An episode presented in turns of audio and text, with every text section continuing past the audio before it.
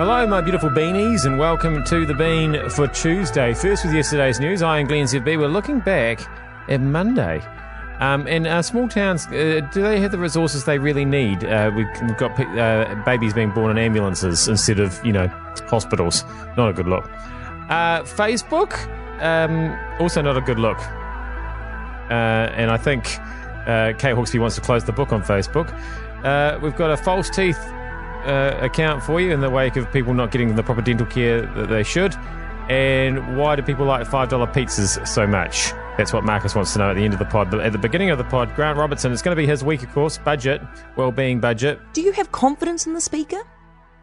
I do, yep. I think Trevor does a good job in this building, and I think he's the person who made sure that we as a as a parliament looked into these issues. And so he deserves congratulations for the fact that he he initiated this inquiry and that you know parliament like every workplace in New Zealand needs to front up and face up to the, any issues that are going on there. So you know he Trevor does a good job overall in the parliament and and you know this is an issue we've now all got to to deal with. Grant, I have to say, I find it remarkable that you answered yes uh, to confidence in the Speaker, given the fact that he has accused someone essentially of something they haven't done.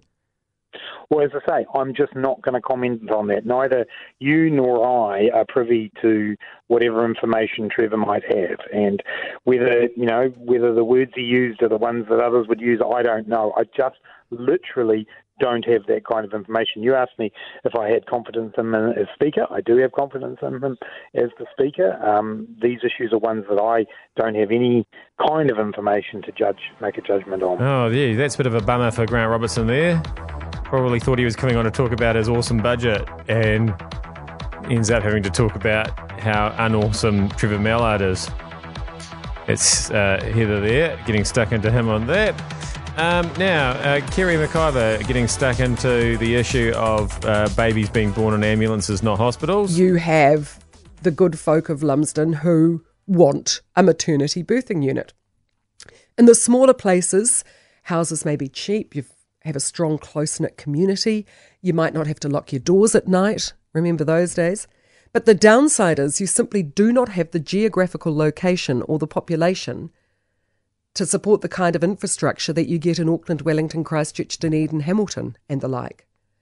Can a town of 405, give or take, reasonably expect a fully funded maternity hospital? It didn't even come down to the DHB in the end. They couldn't find a midwife who was willing to settle and live there. I guess if Lumsden wanted to have a midwife, it's up to them to then try and attract one, go worldwide come up with a package from the town itself to make it an attractive proposition. Um, we heard last week when we were talking about the funding for St John, a woman whose parents had fundraised tirelessly along with other members of the community for an ambulance of their own. They didn't go cap in hand to the DHB, they made it happen themselves. So, to a certain extent, it seems a bit rich to decamp from major metropolitan areas to greener fields or to grow up in these small towns and see them get smaller and smaller over time and expect the same level of infrastructure that you'd get in smoggy, overcrowded, heartless cities. Should you, if you decide to live in a smaller town or to stay in a smaller town, and by small I mean small, you know, we're talking a couple of hundred people, should you have to accept that there's going to have to be a certain level of self sufficiency as a community if you choose to live in villages. Oh, when I first heard the story, I've got to admit, I thought there are worse places you could have a baby than in an ambulance. I mean, you got medical professionals. Um, you can lie down. It's not the back seat of your car. It's not a bus or a train. You know what I'm saying? At least they have the ambulance. Babies, you know. I mean, don't have them. That'd be my suggestion. Uh, should we not have Facebook either? YouTube removed it, but not Facebook. They're leaving it there. Why? Because they don't care. Oh, they know it's fake. They've acknowledged that, but they still don't care. It's been viewed more than two and a half million times, which probably gives you a clue as to why they're leaving it up.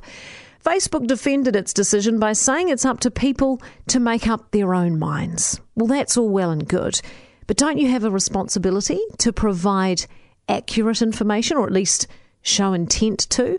And how then do we view Facebook? Is it a news publisher or a social media cesspit where anything goes? And what about the people who can't tell the difference? One of the commenters under the fake drunk Pelosi post said, Why is she not arrested for being drunk while conducting federal business as a federal employee? So, not everyone gets it.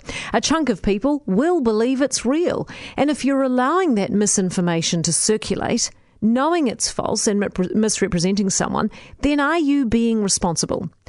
I think there's good argument these days that the responsibility ship sailed long ago for Facebook. Really, the only mugs are us for belonging, for giving them clicks, for sharing their crap, for commenting, for giving it credence. Fake videos altering reality are not new, but they're usually unkind and unfair to the target. And there's always going to be a bunch of people who believe it's real. So, can we really blame Facebook for that? Or are we to blame for giving Facebook any sort of credit in the first place? Okay, there's a few things that confuse me about the drunk Nancy Pelosi fake drunk Nancy video. Um, one, she talks weirdly all the time. That's not fake. So why didn't people just put up real videos of her sounding drunk? Because uh, two, uh, isn't she a Democrat? I thought Facebook was supposed to be a puppet of the left, and you know it's all about the left wing propaganda and blah blah blah. And three, I don't have a third point, but if I think of one, I'll come back to it. Uh, see, that's the th- that's the trouble. I'm, I'm all about the clickbait, uh, only surface level with my stories. Um, now, uh, we've, been talking about dental care over the past week or so because some people want everybody to get it for free. And now it turns out kids aren't even going to their free checkups. Uh, here's a bloke who it all went wrong for because he's got false teeth. When I dropped a few kilos due to illness, the dentures were, were falling all about the floor. But I've managed to I've managed to recover that now, and the dentures fit perfectly. I had to get a bit of bit of stuff to see the dentures relined. Okay. But anyway, anyhow, you- hey, well, hold I on. No, Ian, I'm vastly interested in all of this. Do you use a little bit I of glue? I've saved quite a few bob, Andrew. I, I don't know. Do you spend, do you use a bit of glue to stick them in, or what? I did I did have to at one point when I was crook. Wow. When I was when So- I was in hospital. So, are you saying I- if you're a I- bit yes, I did. If if you're a bit crook and then you know you lose a bit of weight, does your mouth change shape and so your dentures Yes. fall out? Yes, it will. Who knew? Yeah, and you have an ulcer in the, the roof of your mouth. Oh, But when you, because there's actually no appetite either when you're feeling that bad. And so that's what I did. I- But I've, I'm far better, recovered and recuperated now. And so so here's another plate- thing. mate. Here's another denture- thing. I'm vastly interesting, as you can tell. The denture plate perfectly now, Andrew. Good man. You know how you know how You people with worry, you, never, you never have to worry about going to the dentist. I know you've explained that perfectly. You know how when uh, people have a false leg and they get sort of you know um, they get a whole lot of blisters on their stump. Do you get the same thing on your gums? no, never had it happen to me. Do you ever just take your teeth out just to freak out young children? No. Oh, you're at all. missing. You're missing a chance. because, because I, I think I freak out children anyway, anyhow, with my looks. never need to need to, never need to worry about the dentist or the dentures. Uh, Get a set of dentures, Andrew. mate, I'm in. But you know You'll what? never have to worry about No, it. and I'm going to live such a happy life scaring children by uh, by pulling them out that I'm going to laugh so much, and the fact that the dentures are going to fall on the floor as well. Yeah, I just don't know if it's proper hygiene. Um, having your teeth on the floor and then putting them back in your mouth again on a regular basis. I don't think that's to be encouraged. Uh, I don't think Marcus thinks uh, ordering $5 pizzas is to be encouraged either. Do you really think that Domino's are saying that they've put in a machine to check the pizza toppings because there's been demand? And do you really think it would be connected to anything? I'd put this as WWG world's worst gimmick. All you want for a $5 pizza is the cheese and the bit of bread and something that's slightly filling for your student flat or your radio ratings party. We have them all the time. I see the carnage from it, just old pizzas everywhere. And if you were going to get a takeaway pizza, if it was a payoff between price, value for money, and taste, would you go with Domino's? Because I've always thought it was kind of like, it was just like for students. No one in their right mind would go anywhere near it. I've had one once. I was staggered by how cheap it was, staggered by how moreish it was, and also staggered how dangerous the whole thing was. I see already when students go to university, they put on four kilograms. It's not surprising. Half of that would be $5 pizzas. I can't tell if he's for them or against them after listening to that. I mean, I'm for, obviously. Pizza's my religion. It's a big part of it, anyway. It's a, it's a, it's a mostly sort of bourbon and pizza based religion. It's, it's kind of niche, but you know, I think it's just as valid as anybody else's. I am Glenn ZB. Uh, that has been News Talk ZB. Random finish?